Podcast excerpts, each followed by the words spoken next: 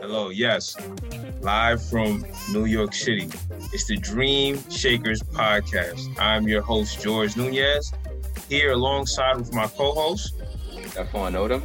And today we have Pierre Laguerre, the founder and CEO of Fleeting, a platform that provides shippers and motor carriers direct access to a flexible and reliable fleet of trucks and the CDL drivers who operate them. Pierre is originally from Haiti. Shout out to all the Haitians out there. Though he grew up in Brooklyn, he graduated from City Tech and took online courses from Wagner College in supply chain logistics. He has also had previous experiences at Interstate Batteries, XPO Logistics, Performance Food Group, Linden Bulk Transportation, and Mac Transport Staffing. However, it doesn't stop there.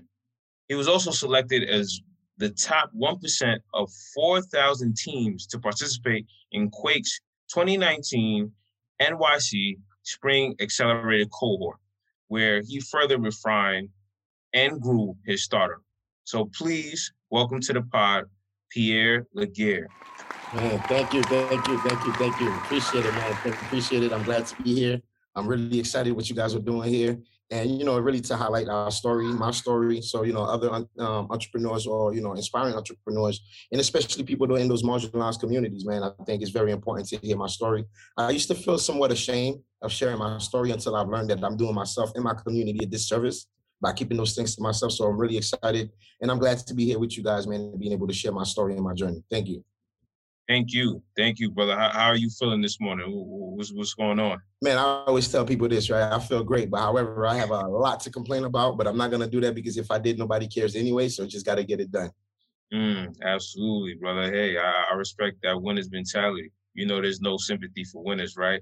No. Uh, but, but but but you you said something interesting about story, right? So so let's get into it. You come from humble beginnings, what was it like growing up in Brooklyn with with a Haitian background? How, was how was that experience? Man, to be honest with you, that experience was somewhat tough. It was a rough experience coming from left Haiti when I was 15 and came here with the dream of becoming a neurologist. Um, and when I landed in Brooklyn, pretty much I called it the right side of the apple. So I'm not sure if anyone from the third world countries or the Caribbean, when you see American TV, you don't see the hoods, right? You nobody would ever believe America has ghettos. And when you've seen everything on TV, all you see is the beautiful building, the beautiful skyline. So for me, it was much more like cultural shock, right? Getting into Brooklyn and thinking I'm going to live the best life and ended up right there in the heart of East Flatbush, Brooklyn, New York. And early 90s, it was rough in Brooklyn. I don't know if you guys remember, but in the early 90s, you know, gang was really, really big in Brooklyn. Um, you know, drug dealing, uh, gang banging, um, seeing all of that for me, it was just kind of more of a shocker. Then it was like, well, hold, hold up, this is not what I expected. This is not where I thought I was coming. And you know, just being able to navigate through those communities, I think, you know, coming from Haiti and also how bad it was for Haitians around the time. So I don't know if you guys remember, you know, they used to call Haitians um, Haitian booty scratcher, or they call them um, what's the other one? Um, BOD, um, bad. I'm, I'm, i forgot what it was, but it's something Haitian odor. They used to kind of, you know, tease Haitians about, and also another one where they was talking about Haitians was responsible to, um, for bringing AIDS into the U.S. So I really came in the country when it was really, really hard to be Haitians. No one really wanted to let people know that they were Haitians. And going through high school, going through all the bully phase, and it was a really hard experience. But I think all that experience shaped me to be who I am today, seeing all those um, things that I've seen in that community. But it was also that experience that led me into trucking because the fear of becoming a statistic, the fear of becoming a product of that environment I was looking for a way to escape because I always said to myself, I did not come in this country to be a statistic. I did not come in this country to be on the news. If I'm gonna be on the news, it has to be something positive, not in a sense to where my mother have to put teddy bears or lighting the candles on the corner because I got killed, um, God forbid. So I think it was a very, very hard experience. Uh, but now to be where I am today, I embrace it. And I would love to say, you know, if there's anyone currently living in those communities, I encourage them to really understand the importance of, you know, where you are today does not determine your final destination. Really look within, um, you know, tap in. Um, mentorship is big, advisors is big, uh, especially for me. Like, you know, there's a lot of things that we can do to kind of expand our minds to see the world from a different lens and realize that, you know, our world does not revolve around our shitty communities. There's a lot more that this world has to offer. So it was a very hard challenge. it was tough. You know, uh, being able you couldn't wear uh, wear certain colors. You know, you couldn't wear certain sneakers even if you was Pelé. Even me coming from Haiti, as you know, Haitians, their favorite store to go shop to. I don't know if the Bronx have it is Bobby's department store, which is the one of the cheapest stores that you can go and shop into. So when I first came into the country, that's pretty much what I was wearing. Right, I was wearing the Pelé shoes, and here I am thinking I was fly because I got my little first gig at McDonald's, and I would go to Payless and get me like four or five sneakers, one shot, and I thought I was the fly guy, but little did I know, I get to school the next day, there was nothing but jokes, right? so I think all of that experience, like, you know, just kind of shaped me um, to be who I am, one, but it also allowed me to build a level of empathy, a level of emotional intelligence. And I think is one most important part people don't like to talk about because it sounds too taboo is, you know, being street smart, right? And I think every entrepreneur you know, you have to have that critical skill of being street smart because you have to be relatable. You have to be able to tap into the people, especially for the people that you're looking to serve. So I think for me, it was, um, although it was a bad experience, but by the grace of God, I was able to really take that experience and turn it into a stepping stone as opposed to allowing it to become a stepping stone in my personal life. During that journey, you mentioned that you had the opportunity to serve as a trucker yourself, right? So you had the real world boots on the ground experience of seeing what that life was like. Now, in a CNBC interview, you mentioned that there's a lack of transparency between truckers and drivers, uh, which ultimately led you to create Fleeting. When you were in that experience, where did you believe this lack of transparency stemmed from? I think um, the lack of transparency really comes from of the way that traditionally trucking operates, right? Trucking is still stuck in the 80s or 70s, I would say. And this is one of the, by far the only industries that's really stuck that much, you know, and it's such an old way of operating. Trucking is very outdated, it is very antiquated, very fragmented. So I think for me being a driver, I think once working for a trucking company, I had the experience myself first on working with XPO Logistics, understanding the ins and out and understanding operation. Then when I went to Performance Food Group, you know, I started doing um, food delivery. So with XPO, you only had like a BOL, which is bill of lading, the paper you sign the freight. But working for Performance Food Group, I was delivering food products to local restaurants and hospitals. And there was times that I would go on a route with, you know, 1,400 cases to deliver by hand, put in a hand truck, whether I'm bringing them to a basement or pull them up the stairs. And I was just making about three to four hundred dollars per day on those routes, right? Although if three to four hundred dollars a day is good money, I was making about 93k a year. But when you look at the invoices, of what I was delivering on behalf of that company. We talking about two hundred and fifty thousand dollar invoices for the day, and I'm like, wait, hold up, I'm only making four hundred dollars out of that, and I'm actually breaking my back. Like I'm doing all the work first. I have to worry about mental, you know, um, my mental state, being on the road and driving, especially driving through Brooklyn, New York, driving an 18 wheeler, is not a joke, right? So you're talking about traffic, you're talking about crazy drivers. So seeing all of that, and I'm like, wait, hold up, how am I driving this truck, doing all this hard work? But this company's making you know hundreds of millions of dollars. At the time there was a 12 billion dollar company. And i was like wow this is not right. And i think from doing deliveries in my college i think ran into my professor one day and because i was ashamed about it and didn't want to be seen. And he was like man what's the matter? Why are you hiding? I said well you know i dropped out of college to become a trucker didn't want to look like a loser.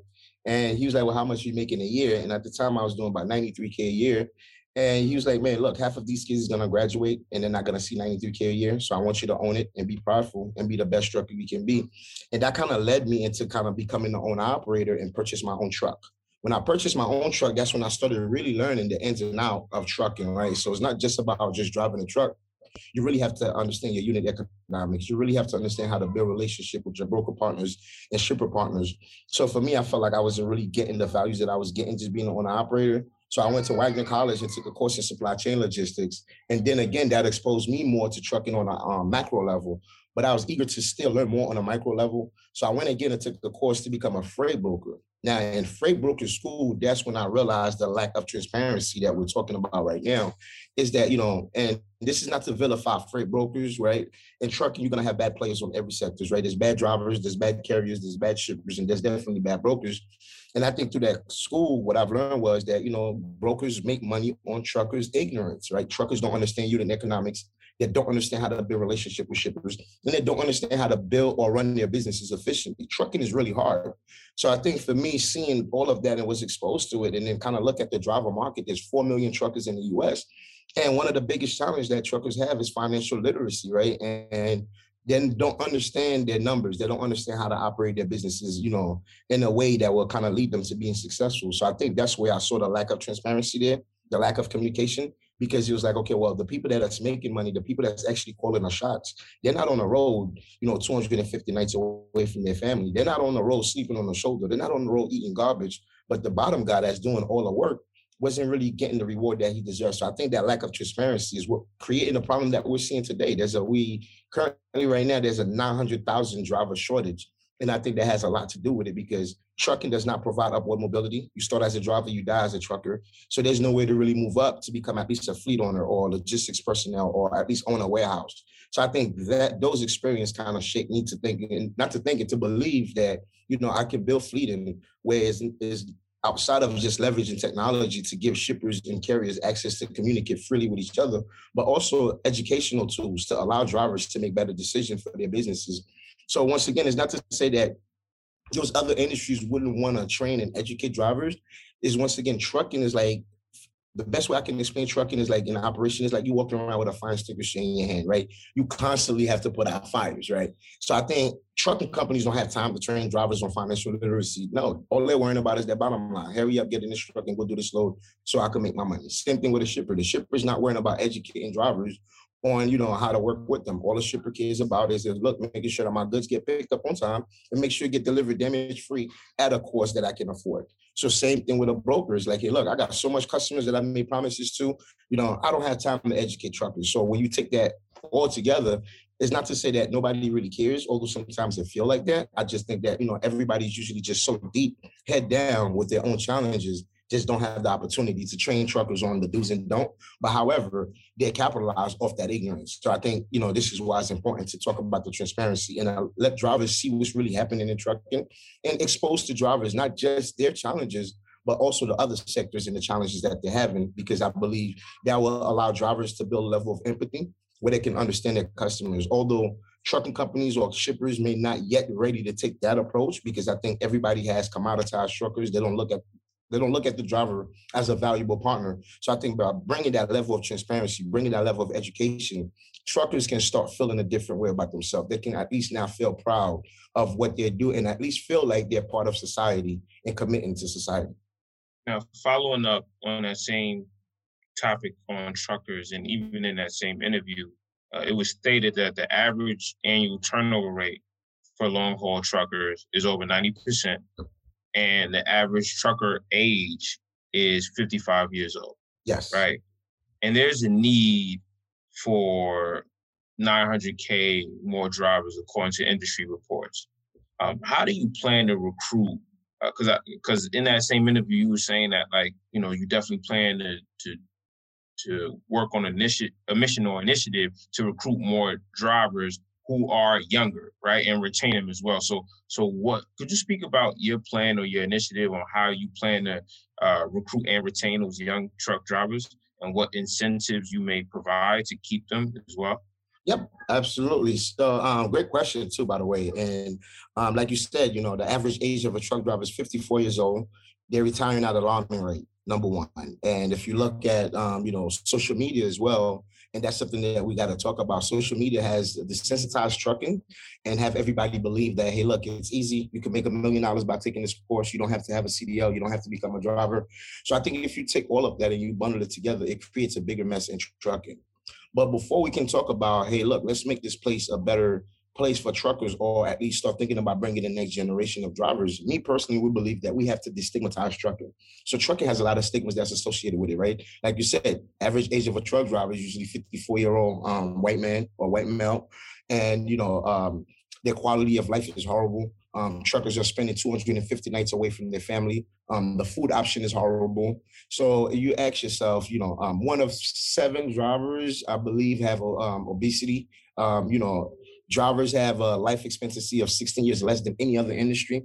So if you take all of that, you combine it, you have to ask yourself, who the hell would want to be a trucker? Because when you be in a trucker, you're asking the driver to give up his social life, give up spending time with his family, give up eating healthy foods, and giving up, you know, sleeping on his bed. So, and I think that all of that contributes to the driver shortage that we're seeing today. But for us, before we can say, hey, look, let's bring the next generation of truckers, we have to destigmatize trucking first. How do we dis- destigmatize trucking? Well, first, we know that traditionally a trucker, like, you know, a long haul trucker, they'll be on the road for 30, 45 days. They have zero control of their schedule. They have zero control of their earning. Hey, look, we need you to go over there. You're gonna be over there for 30 days. I don't care if your yeah, your, your, your anniversary is coming next week. That's not my problem. Your son's soccer game coming, that's not my problem. I need those freight deliveries. So the drivers have zero control of their schedule and zero control of their lives. So what we're seeing happening is these truckers are living, um, leaving the industry to go do gig economy. Those are the drivers that's gonna go and drive Uber. And I tell people all the time, why would I be a trucker in today's age when I could just drive Uber in my car and make a thousand dollars a week and sleep in my bed every day and see my kids every day, right?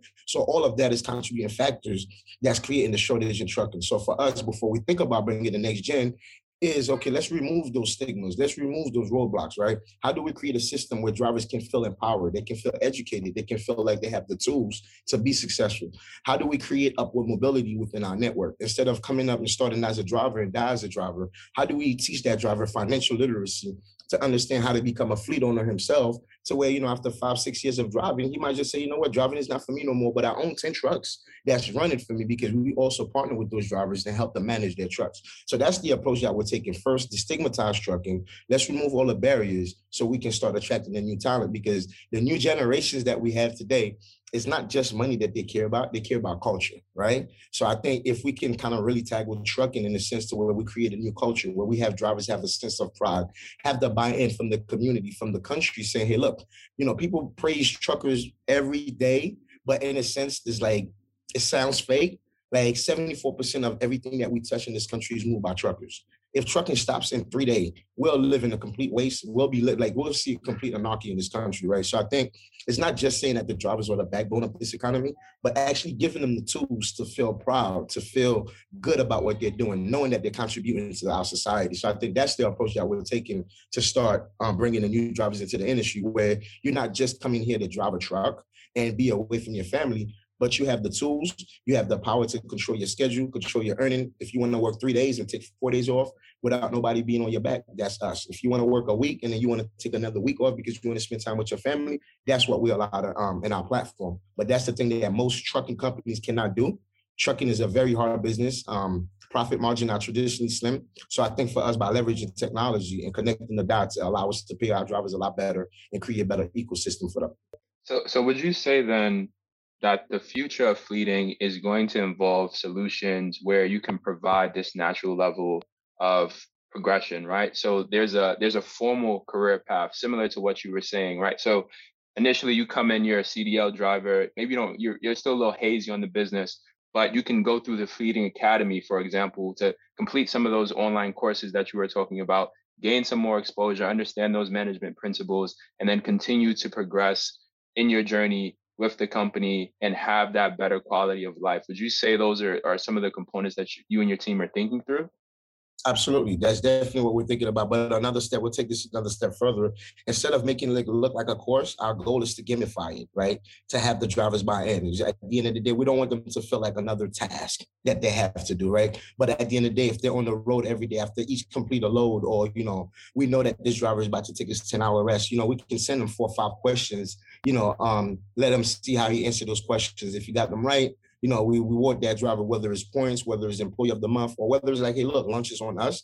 I think those things is like kind of gamified and have truckers give them the tools to really educate themselves and understand what is it that they need to do. And even if they decide to no longer be part of the fleeting network, that, that's not what we want. We want to always retain our drivers. It's all about building a community. But I think they'll have enough tools, they'll have enough information to where they can go and be the best version of themselves as well.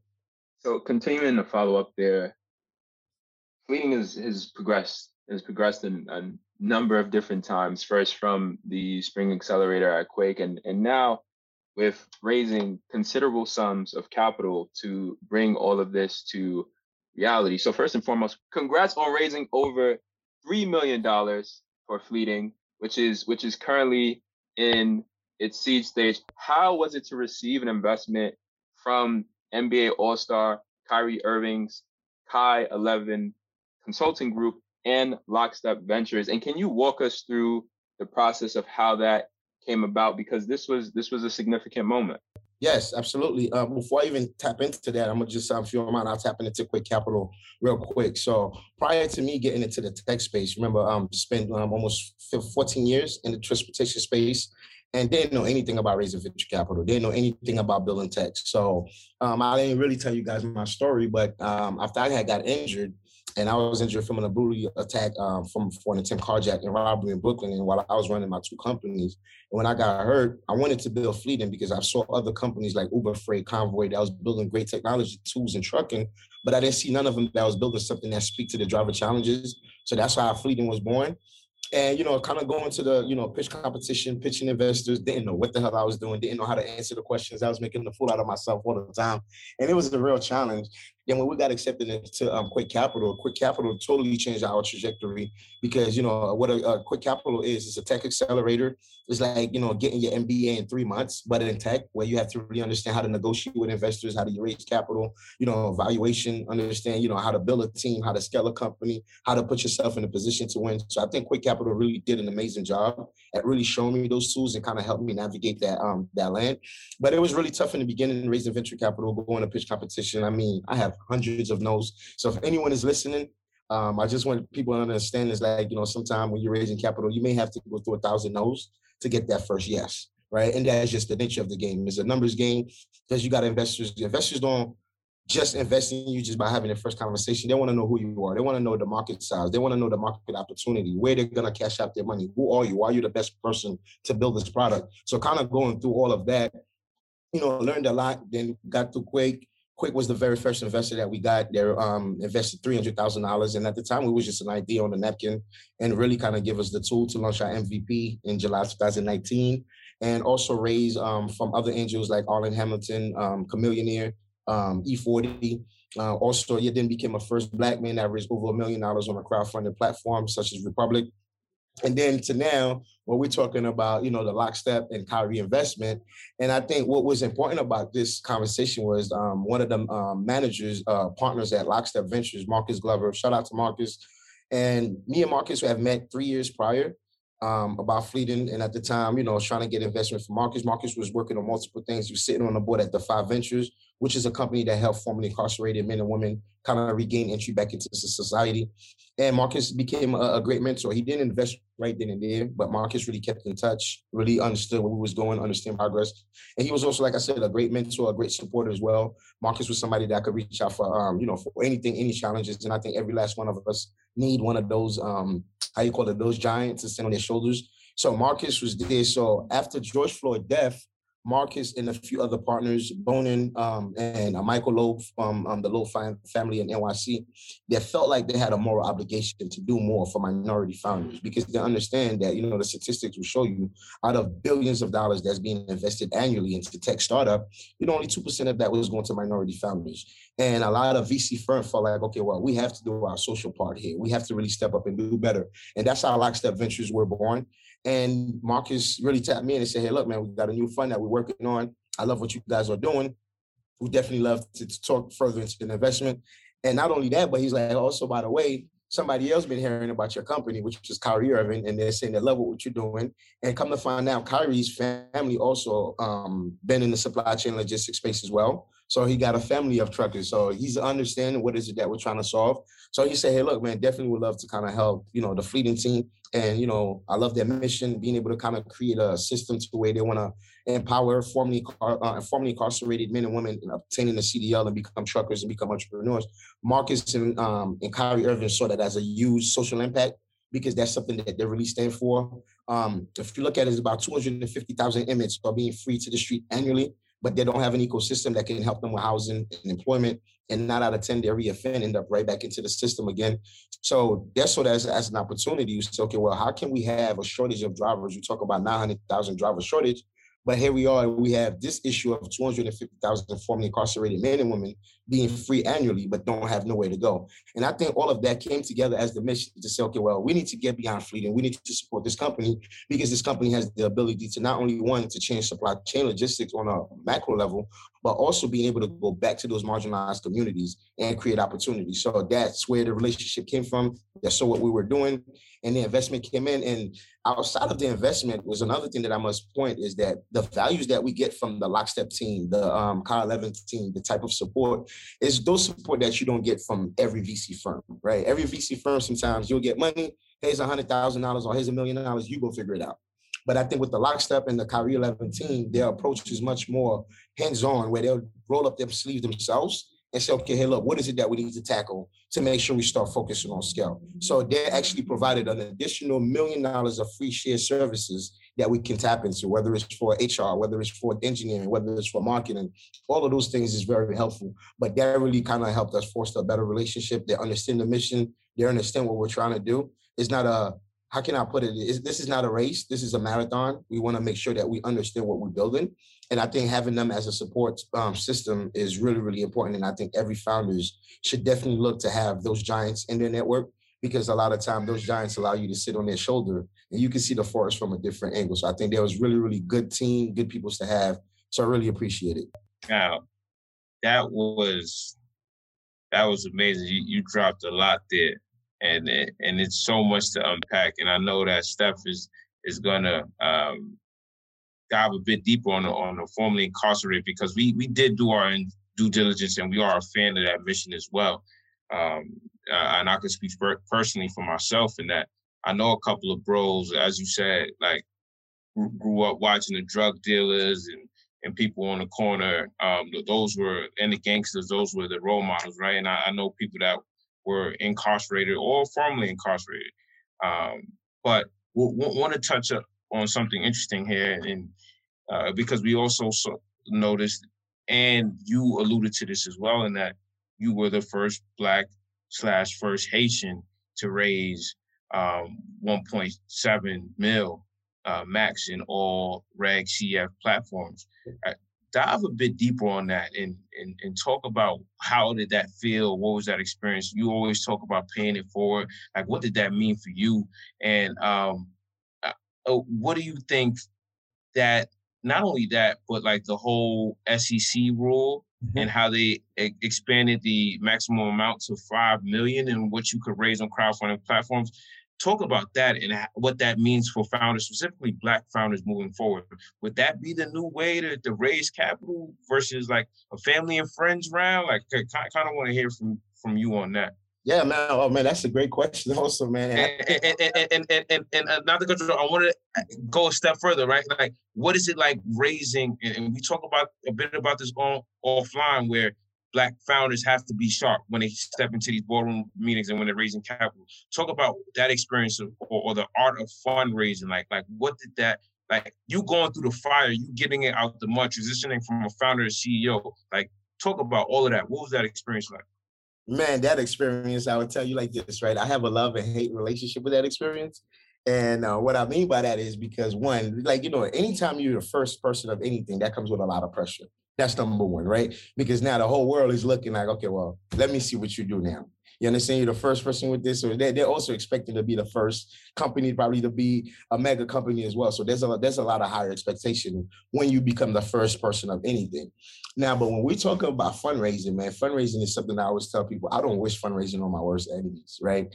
This is not a fun process. It's very brutal. It's um, it takes a lot. It requires a lot of phone call. It requires um, mental toughness it requires tough skin because you know you're gonna have rude investors that probably hear you pitching in the first five minutes and say, "Ah, no, no, I'm good, I'll pass." Right? Just kind of cut you off and like, I don't want to hear no more. Like, this is not my thesis. I don't want to invest. Like, so all of that, like in a sense. So if I say that, you know, fundraising did not affect me emotionally and mentally in a way, I'll be lying because a lot of times you feel like you're less than. A lot of times you feel like, okay, well, is it because of my background? Is it because I don't have an Ivy League background? I didn't go to Stanford. I didn't go to Harvard. Because if you look at the people that's getting investment, that's usually their background. Those are the people that goes to the Ivy League schools, you know. That's you know that's really getting on the capital. But somebody like me is just like you know, okay, well, this is not the traditional founders that we know of. We talk about a trucker, like you understand. And of course, there's this bad stigma again that come with being a trucker. We loud, we curse all the time. You know, we smell like cigarette, we smell like tobacco. So it's like kind of being a trucker to now being with a suit and going into these pitching room. It was a life changing event for me. But I think for me, I, I was always I always had that emotional intelligence to understand that number one, as a black man, you've always had to look 10 times sharper than your competition, right? Is that's just the nature of it. Where um, I see white founders walk in room with shorts on, laptop in their hand, a Pepsi in their hand, and raise $10 million like this, right? Me, I have to make sure that my suit fit. It's not a baggy pants. Is my, my my blazer's not baggy. You know, my shirt is right. My my my um my tie is right. Make sure I speak the, their language. That's another thing too. You have to understand and speak their language and understand you know, what is it that you're selling in order for you to get the investors to buy in? So I think all of that really create a lot more pressure because I think when it comes to black founders, we have to go the extra mile. You understand, and prove ourselves that we're worthy of that investment. That's just the nature of the game. I'm not saying it's right, but hopefully, you know, change will come. But I think going through all that experience of raising capital, then you know, crowdfunding was just really kind of like it existed, but it, you didn't really hear much about crowdfunding like this. And another great tool about crowdfunding is that when I talk about me going into these rooms and pitching, nine out of 10, it's an investor that already has multiple exits, right? That already exits, you know, that have multiple investments. So it's another part of why the rich keep getting richer and the poor stay behind the curve because those investors have access to that room. They're labeled as an accredited investor. They're making over $250,000 a year or at least have a half a million dollars in liquid cash. And if you think about that, it's not too many people in our communities can become a VC or can become an angel investor because how many people do we know that's making two hundred and fifty thousand dollars a year living in the Bronx that we can look up to? How many people we know making that type of money living in Brooklyn that we can look up to, saying they're an angel investor? So, which, which, which why it, it, looks crazy if you try to raise a family and friends round, and you know, our family and friends don't don't they don't, don't got it. They they come from nothing. But not even that, but the lack of education and investment as well is like, man, imagine you raise ten thousand dollars from friends and family today. Next week they want to know, hey, how did my investment do? Um, did, did my shares go up? Am I gonna get my money? Like they just don't understand it, right? So they'll give you that ten thousand dollars and it becomes a problem. But the real VCs, they understand. Well, they give you this money. They don't. They're looking for the next ten years for their return. 10, seven years, they're looking for the return. But you, once you're talking about our community, once again, we don't understand investment. You know, we're thinking about, hey, look, I'm gonna put ten thousand dollars here today. Next week, I better have thirty, forty thousand dollars. Or well, you just you just took over took over my money, right? Then it becomes a problem. So that's another thing I think, you know, educating um our community about investment. And I think that's exactly what crowdfunding really did. So crowdfunding, um, for me was I looked at it as wow, this is a real opportunity that allow anyone, anyone from any walks of life to say, hey, look, I can afford to make a two thousand dollar investment into a company. I can afford to make a five thousand dollar investment. And why is that important? Let me just stress out one point real quick. I know investors that invested five thousand dollars in Uber, right? When Uber first came out, and when Uber went IPO, made $25 million on a $5,000 investment, right? So just think about that again. How many times we blow five grand going out to a bar, like a group of us going on group vacations, like we blow five grand almost every weekend. If you think you put all your five, ten friends together and you add up how much money you spent on going out and eat and drink, we blew five grand. So that's five grand that, you know, our community could have put behind something of investing. But once again, we're not educated on those things. We don't know about those things. We didn't know that those things exist. So once I found about Republic, and the reason why we went towards crowdfunding, not to say that yes, we it was always a challenge raising venture um, capital. So for me, I didn't go to crowdfunding because I couldn't raise capital from investors because I did raise capital from investors. But the value that I saw in it was the opportunity to allow truckers to become shareholders in a company.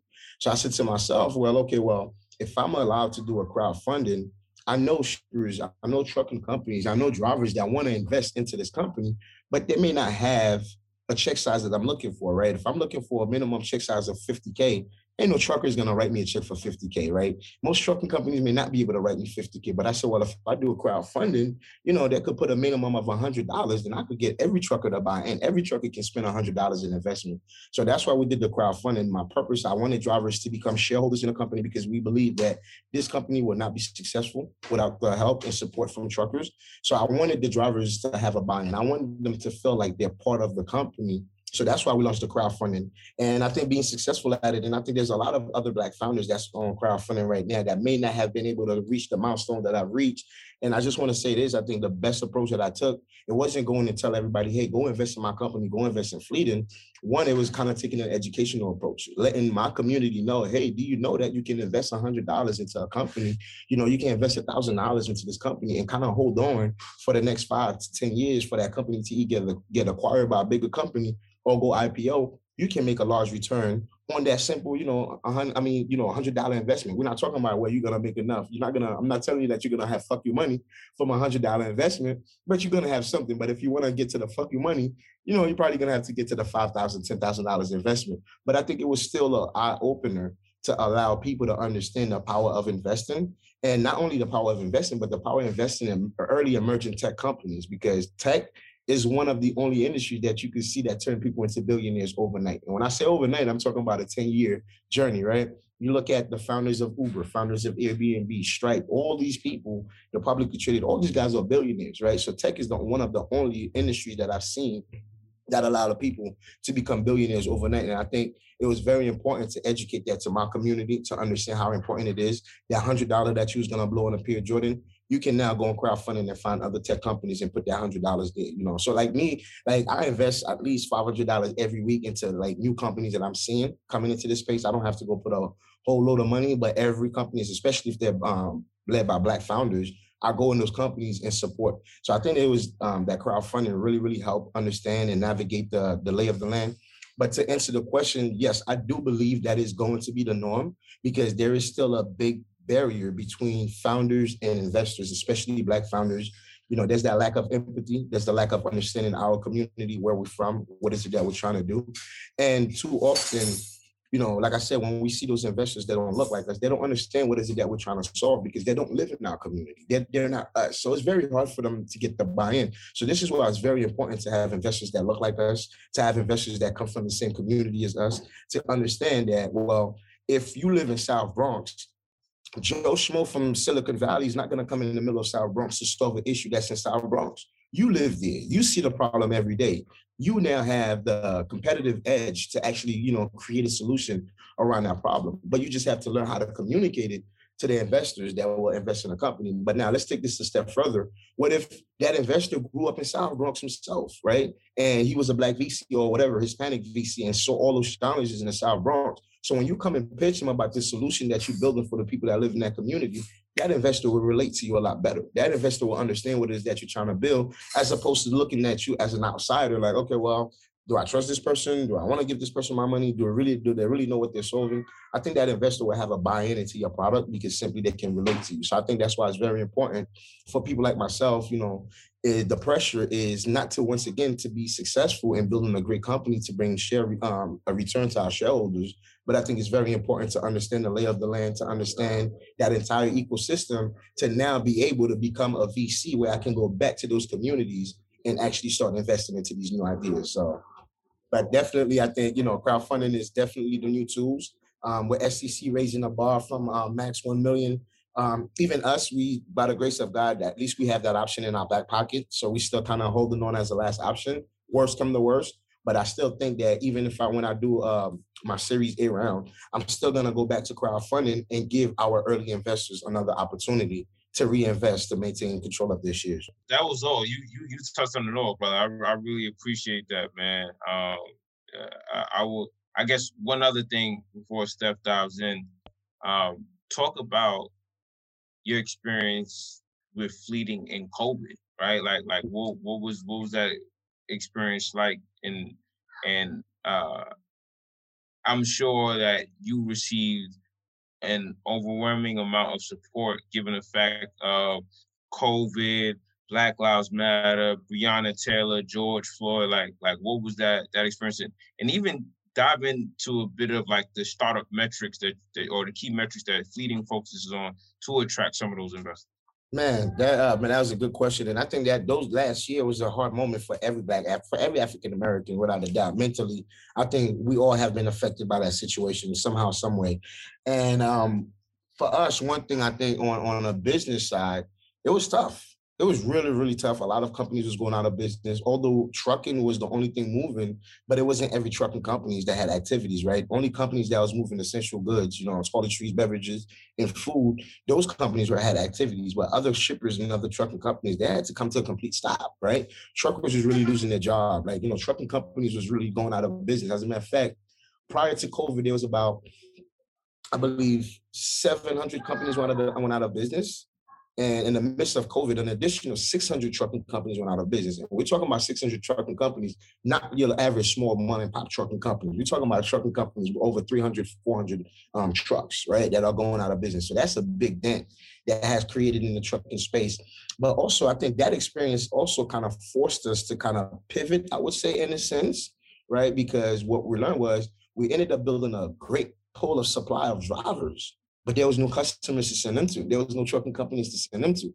And that was much more like an educational moment for us to really kind of zoom out and really look at the real opportunities and the real challenge in trucking. And I think what they, the data was telling us was that wait, we may not have enough trucking companies to send our drivers, but COVID, what COVID did, he exposed to the American people the opportunity that exists in trucking. So everybody and their mother was trying to buy a truck and trying to treat it as an investment um, vehicle. And we saw that as an opportunity. All um, as much as chaotic it was, we saw it as an opportunity because those people that was buying trucks, one, they was buying it because they took an online course and somebody told them go buy a truck and you can make money on it. So they end up purchasing these expensive equipment. Now the equipment is sitting in front of their yard. They still have to pay insurance. They still have to pay truck note, and the truck is sitting down. And at the same token, we had a pool of drivers that was looking for work. So that kind of allowed us to, it forced our hand to pivot in a sense to where we are now, the Airbnb of trucking. And what we do is we take trucks from regular individuals that don't know how to manage their trucks, or we take trucks from small trucking companies. We all put them together. And what we do now is let's say, you know, Stefan, you own a truck, call it Stefan Trucking LLC, and you can't find no drivers, and you're paying a truck note, you're paying the insurance. So what we do is we, you register that truck onto us. Once you register that truck, that truck serve as inventory to a driver. Now, a driver can come book that truck, whether he's booking it for three days or he's booking it for four days. That driver can book that truck for three days. We give him access to lane. So now that driver has a little bit more control of his schedule. He have a little bit more control of his earning. So let's say if he booked the truck for Monday, Tuesday, and Wednesday, he say, hey, look, Thursday through Sunday, I have family um, needs. I can't be on the road. He'll return that truck on Wednesday. Well, guess what? On Thursday, there'll be a driver that said, Man, I'm available to work Thursday or Friday because I can't work Monday, Tuesday, and Wednesday. So another driver will book that truck and go ahead and get lanes. So one of the metrics that we really track for our business success when we talk about investors is definitely truck utilization, right?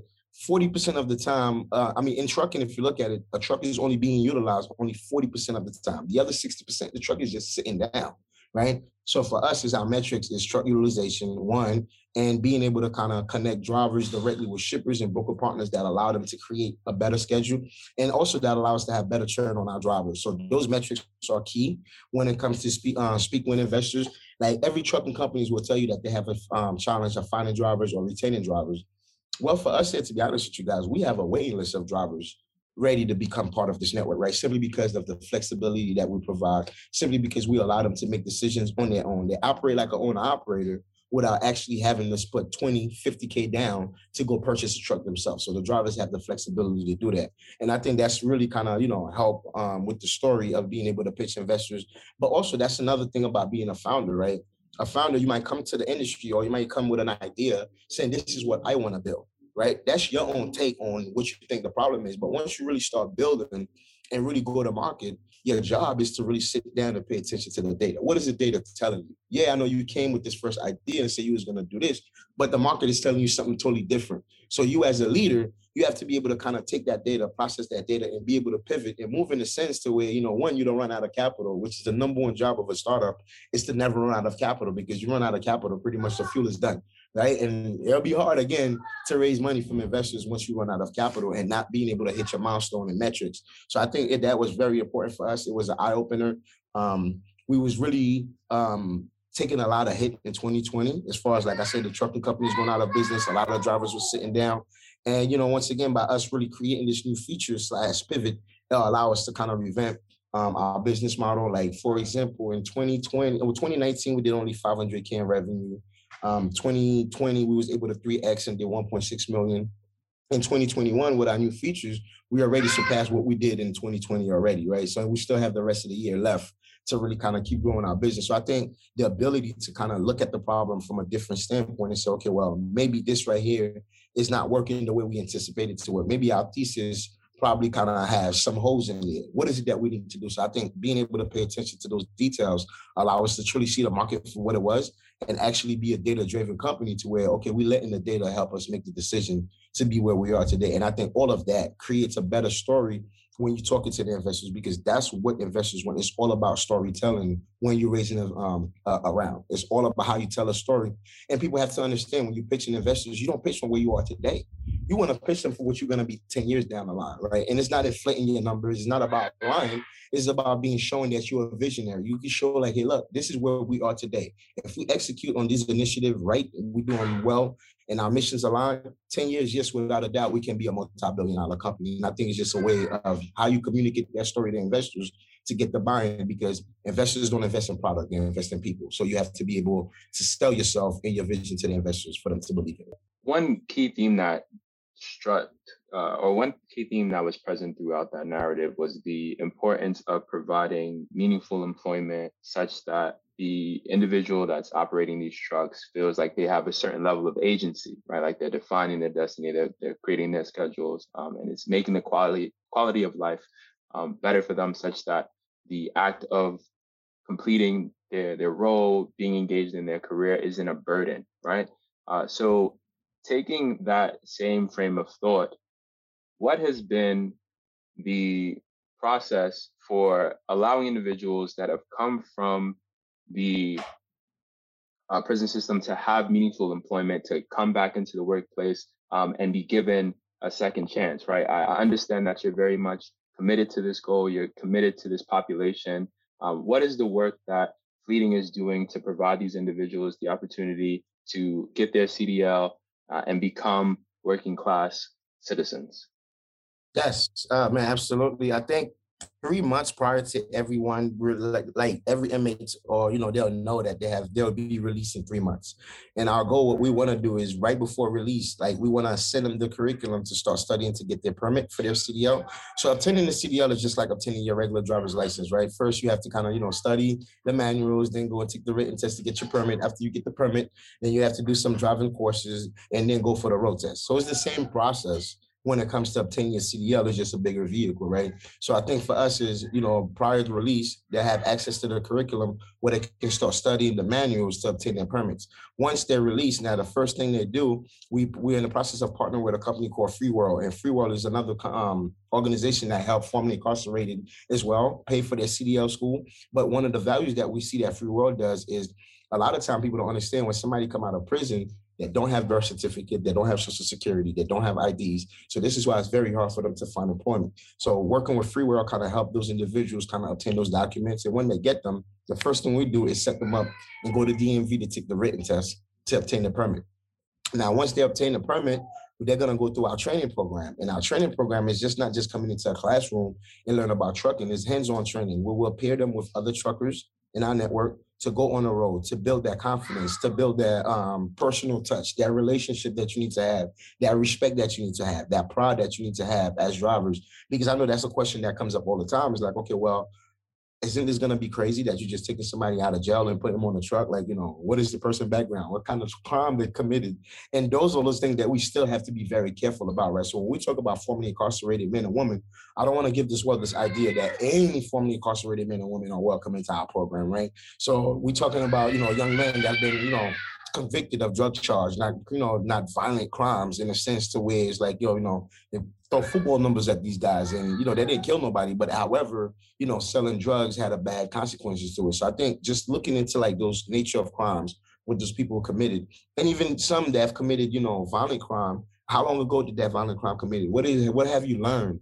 You understand? Before we actually can put you into a unit that's 80,000 pounds, that we have to one worry about your safety and we still have to worry about the public safety at large. So for us, it's not just take any formerly incarcerated and just give them a CDL and put them beyond the will, but I think it's just much more that educational process, really understanding how to reentry back into society, understand how you build relationship, how you can be respectful, how you can have a sense of pride in what you do. But one thing I've learned is that formerly incarcerated men are very loyal. So I think for us, is just kind of creating those ecosystem to where they're not just learning it from a classroom, but they're actually learning it from another trucker that's actually doing it and passing down the knowledge to them. So we know, brother, that you know you you you are a good man. You know, got a heart care for care for the community and also care for paying it forward. Let's let's get a bit personal here. How is it being a father and a full time founder? Man, Man, so it's not just even being a father. Um, I do have three beautiful children that I love, and my last son, Julian, he was born with Down syndrome. So it's not just being a father, but being a father to a special need son while being a founder is once again it's something that I would not wish on my worst enemies. But I think my son was able to kind of move me in ways that I cannot imagine. So I was explaining to you guys in 2017 when my son was born, he was born with Down syndrome, and that kind of impacted my two businesses that I was running at the time, which I didn't get to tell y'all that my story was, you know, I built a staffing agency to 2.5 million in revenue under 18 months, and also built a trucking company and scale that from 1.7 million in revenue in the first year. And I did all of that from cleaning windows, guys, which is another part of my story that you guys don't know. But from cleaning windows to going and build those companies in trucking, when my son was born with Down syndrome, that impacted me so much. It impacted me financially, emotionally, mentally. I just couldn't wrap the idea around my head like, God, why I have to have a, a son that's born with special need? You know, why me? I've given young men in my community opportunities to obtain their CDL and become truckers. Man, I have friends right now that, was, that wanted to be rappers to now running four, five, six trucks. They're still just like rappers, wearing a $100,000 with jewelry on. But it was the fact that I was able to really kind of walk them through and understand dispatching, understand how to build operation, understand. So now those guys are building their own trucking companies and they're doing fairly well for themselves, right? And I was really questioning God, like, why me? Why I have to have a son that have this kind of need when I've been doing nothing but good for my community? But when I was in the hospital, when he was in the hospital on his third surgery, that's when I got brutally attacked from the attempt carjacking robbery. So we both ended up in the hospital together at the same time. He was in Kings County and I was in downstate, two hospitals across the street from each other. He's fighting for his life. Don't know if he's gonna make it with the internal bleeding. I'm fighting for my life. They're saying, hey, look, there's a possibility I might be a vegetable as well with the impact that I had in my head. Like my forehead is not real. I have a titanium plate in my forehead. I don't know if you guys can see a line. I have 67 staples in my head. I can show y'all some pictures maybe um, before we get off. But I think being in the hospital, what I said to myself was, so yeah, my um when I was in the hospital and seeing everything that happened, I said, you know what? If I said that I didn't want to retaliate, guys, I'll be lying. I wanted to come out and hurt those people that hurted me, right? But again, I was in a hospital that I realized that, you know, this is where us black men usually perpetrates that same vicious cycle in our community. So I said, you know what? I'm not gonna retaliate. It stops here. And my friend was looking at me like I was crazy. I was like, what? What do you mean? I was like, no, it stops here. And reason why I said stop here, I said, you know what? What if that brother would have came up to me and said, man, you driving a nice car. That's a nice Rolex you got on. What is it that you do for a living? Nine out of 10, I probably would have told him I own a trucking company and I could show him how to get a CDL and become a fleet owner. But we all know in our community sometimes it's like, hey, look, I don't have it, but I see somebody that look like clothes like they have it. I'm going to take it from them. If I don't care if I have to kill them. So I, for me, I felt like that was that became part of my mission to prevent another person being hurt in my community is to create freedom to be able to go back to that community and help. But my son touched me in a way to where I saw how hard the kid was fighting. I said, man, if this guy is fighting for his life at three months old, I said, there's no way I'm giving up on this dream. So I said, God, get me out this hospital alive. I will build a company. I will add technology to build a sustainable, successful company. And that kind of gave me my strength. But to answer the real question about being a founder, being a founder, uh, I mean, a father and a founder as well, it's real tough, right? Because at the end of the day, there's times that, you know, I spend days there right here is like, I can't even get two minutes to kind of attend to them, right? It's daddy, daddy, daddy, because, you know, it's always kind of like head down, running, making sure, hey, you closing this, make sure. So it's very tough. But however, I do appreciate it in the sense that my children are watching me build a corporation, are watching me build the next things in trucking and seeing the conversation that I'm having. My daughter is 12 years old, right? She's super smart. Recently, the other day, she told me, Hey, daddy, me and my friend in school, we're starting a skincare product. You know, she's the founder and CEO, and she actually pitched me that business, right? That was touching for me to be able to, to kind of build something. Although sometimes I felt like, you know, they probably feel like I'm just a bad father. I'm not paying attention to them. I'm always head down working, but they're paying attention. So even Juju, the youngest one with Down syndrome, if you guys follow me on Instagram, you'll see where this guy is mocking me. He's on the couch holding the phone in his hand and banging on the table like he's negotiating. So this is those things that you know my kids are seeing. Although I feel sometimes that I'm not really attentive to them all the time, which I do, but I think they're really watching what I'm doing. They're really watching in my footsteps. So I think as hard as it is to be a father and be a founder, I think there's also a lot of good positive in it. Being able, especially, you know, African American children growing up in a house, seeing their dad as a CEO of a company. To me, that speaks volume. To me, that's what's going to allow us to shape the next generation to come because they're actually in the home seeing it happening. So I think, as tough as it is, I'm very grateful to be in that position because I wish that I lived in a home where I watched my dad build a multi-million or multi-billion dollar corporation. But I would say this though, but I did watch my mom as a seamstress build a sizable business at home. Right. My mother was never my mother was an entrepreneur at home. All she did was dresses for weddings, schools, anything you could think of. My house was the place in Haiti that she would come and do that. So watching my mother doing that, I believe is what led me to be where I am today. Can now can you see the pattern, right? Seeing my mom being a seamstress, doing this thing in a third world country, to be coming here to be a CEO of a tech company that's worth over what twelve million dollars, and then seeing my children, you know, watching me doing this in just in two years. To me, I think that speaks volume, and I think I'm in the best shape. I'm grateful to be a father and a founder at the same time, regardless of the challenges. This has been a phenomenal conversation today. Um, you've provided an immense amount of perspective. You've given us insight onto your journey. You've uh, allowed us to understand what are the factors that keep you going on a day to day basis. And you, you've also given us insight onto the aspects surrounding what it's like to be a parent, right? Like what's it what's it like to be a father um, and still have to be accountable for all of the responsibilities that come with creating and, and founding uh, your own company. So with with all of that, we definitely first and foremost want to say thank you, and also provide you one final opportunity to provide a bit more advice, feedback, and, and insight to our audience. Right. So here at Dream Shakers, we're all about paying it forward. Uh, so, what are three pieces of advice that you would give to your younger self? Ooh, three advice that I would give to my younger self. One is, excuse my French for this, you know, F what the world has to say. Number one. I think a lot of times we live um, we live by social construct, right? And a lot of times we let society dictate who we become and where do we go in life. So I would tell people see the world for what it is, but be a be a game changer in the world. Um, second one that I would definitely say again is, you know, your current situation definitely does not determine your final destination. Because I remember there was times growing up in Haiti, man, I was going to school through political wars, watching people getting killed. Like, you know, and I used to always think that, you know, one of these days I'm gonna be in one of those body bags on my way from school. Look at where I am today. So by not allowing that current situation determine my final destination, I think it has a real impact on where I am today. And the third one that I would say to my younger self or anybody else is best thing ever invented to mankind is another 24 hours.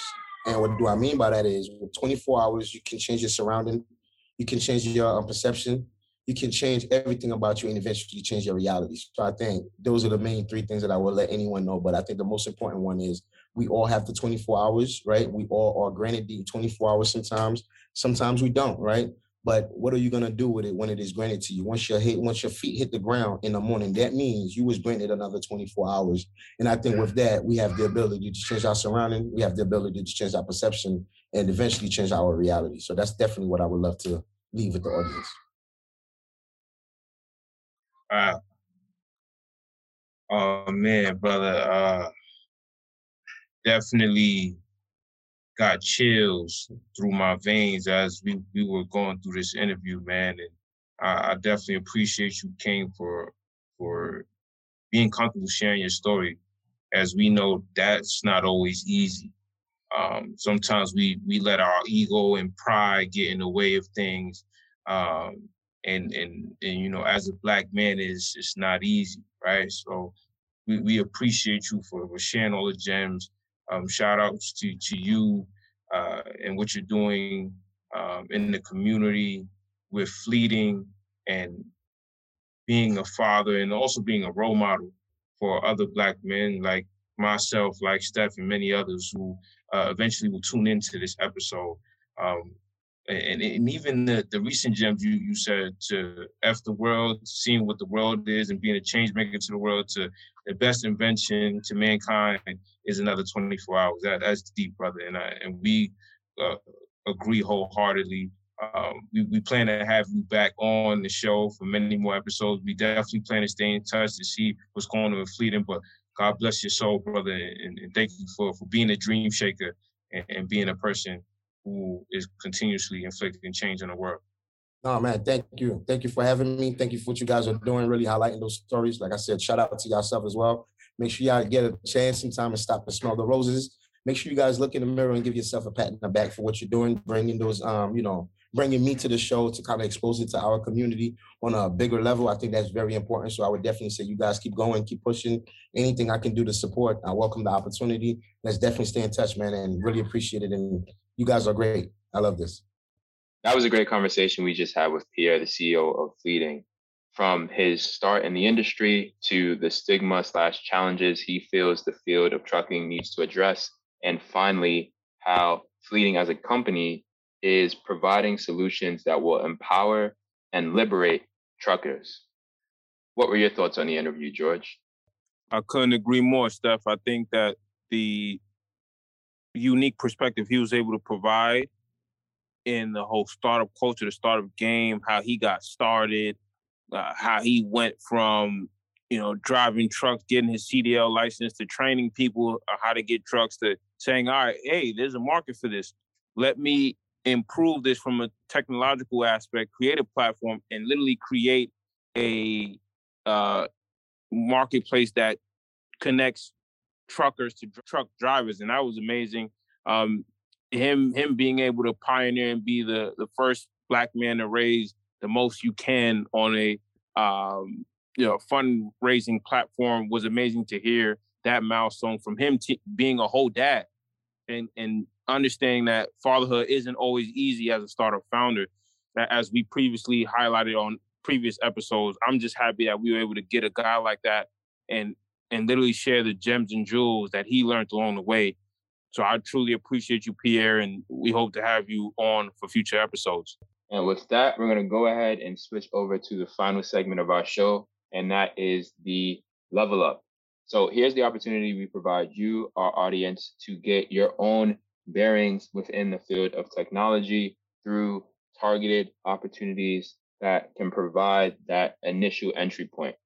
So first up, we have a product management intern at PayPal, and PayPal has been recruiting heavily for product management all year. So here as a product management intern, you will be focused on ensuring the aggressive expansion of PayPal's business, helping to explore key opportunities for growth, creating stellar customer experiences, and supporting all aspects of the business while partnering with employees from all backgrounds and organizational silos. Over the course of the summer, you will have the opportunity to think strategically and creatively to gather product and customer insights and help define the product vision and strategy. Analyze current customer experiences to define friction points and create seamless and effortless experiences and build trust and effective relationships with peers slash cross-functional teams. You are a fit for this role if you have strong analytical and data visualization skills, the ability to juggle multiple priorities and thrive in fast-paced environments. And finally, you are a team player with the ability to interface and build relations at all levels. This internship will be based out of Chicago, Illinois. Now, next up, we have a product design internship at Facebook. So here as a product design intern, you will ensure Facebook's products and features are valuable for people, easy to use, and of the highest level of craft and execution. You will be expected to utilize your full range of product design, interaction design, and visual design skills.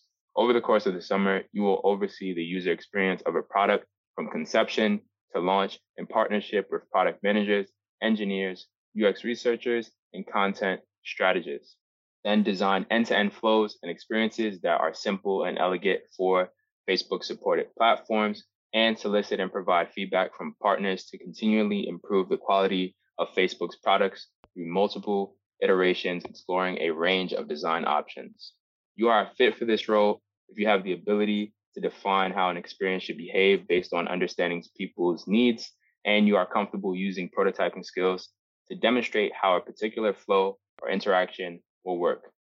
You are a strategic product thinker with the ability to understand product goals identify opportunities, and make decisions based on the impact to people and the company. And finally, you are able to clearly and succinctly articulate the goals of your team. The internship will be based out of Seattle, Washington. Finally, we have a business intelligence engineer at Amazon. As an intern, you will have the opportunity to impact the evolution of Amazon technology, as well as lead mission critical projects early on in your career. Over the course of the summer, you will use well-defined requirements to build a solution that enables effective data-driven business decisions, create and populate data structures using one or more schemas, definition languages, and use one or more industry analytics visualization tools, and as needed, statistical methods to deliver actionable insights to stakeholders. You are fit for this role if you have experience with data querying or modeling within SQL. You are familiar with one or more industry analytics visualization tools. And finally, you are currently enrolled in or will receive a bachelor's degree in statistics, computer science, computer engineering, information management, business analytics, or other equivalent technical disciplines. The internship will be based out of Seattle, Washington. Now, those are all of the opportunities I have for you for this week. And I'm going to hand it back to George so he can close us out. Thanks, Steph, for those amazing opportunities.